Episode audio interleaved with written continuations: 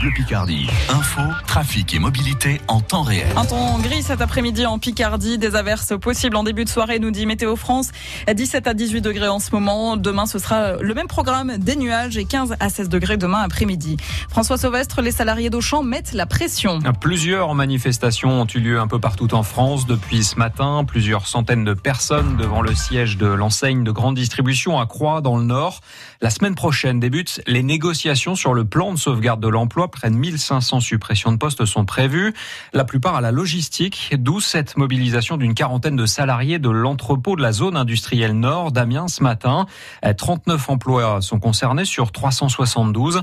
Un plan qui a du mal à passer pour Nourdine El Azaoui. Il est délégué central CFDT chez Auchan Logistique et il répond à Caroline Félix. Quand on écoute la direction, ils nous disent justement dans le plan des départs volontaires, il y a des salariés qui vont être mis à la porte avec des enveloppes, avec des plans d'accompagnement, soit mobilité interne ou externe.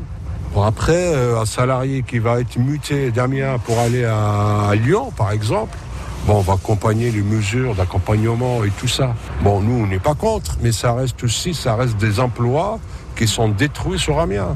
Mais on ne peut pas accepter aujourd'hui de supprimer des postes alors qu'il y a possibilité de faire autrement.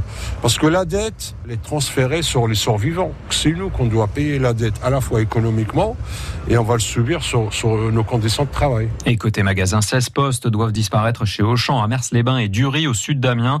Durie où la CFDT a lancé un nouvel appel à mobilisation pour demain avec une opération tractage à destination des clients. L'actualité aujourd'hui, c'est aussi ce vaste coup de filet dans une trentaine de départements français. Une soixantaine de personnes, presque tous des hommes, ont été interpellés depuis lundi, soupçonnés d'avoir téléchargé et consulté des milliers de photos et vidéos pédopornographiques. Des soupçons de viol sur mineurs pèsent également sur 4 des interpellés. Un Albertain de 71 ans mis en examen pour le meurtre de son épouse décédée au mois d'avril dernier. Il est placé sous contrôle judiciaire avant son procès. Ce septuagénaire conteste les faits. Depuis le début, c'est lui qui avait appelé les secours, affirmant avoir découvert le corps de sa femme chez eux.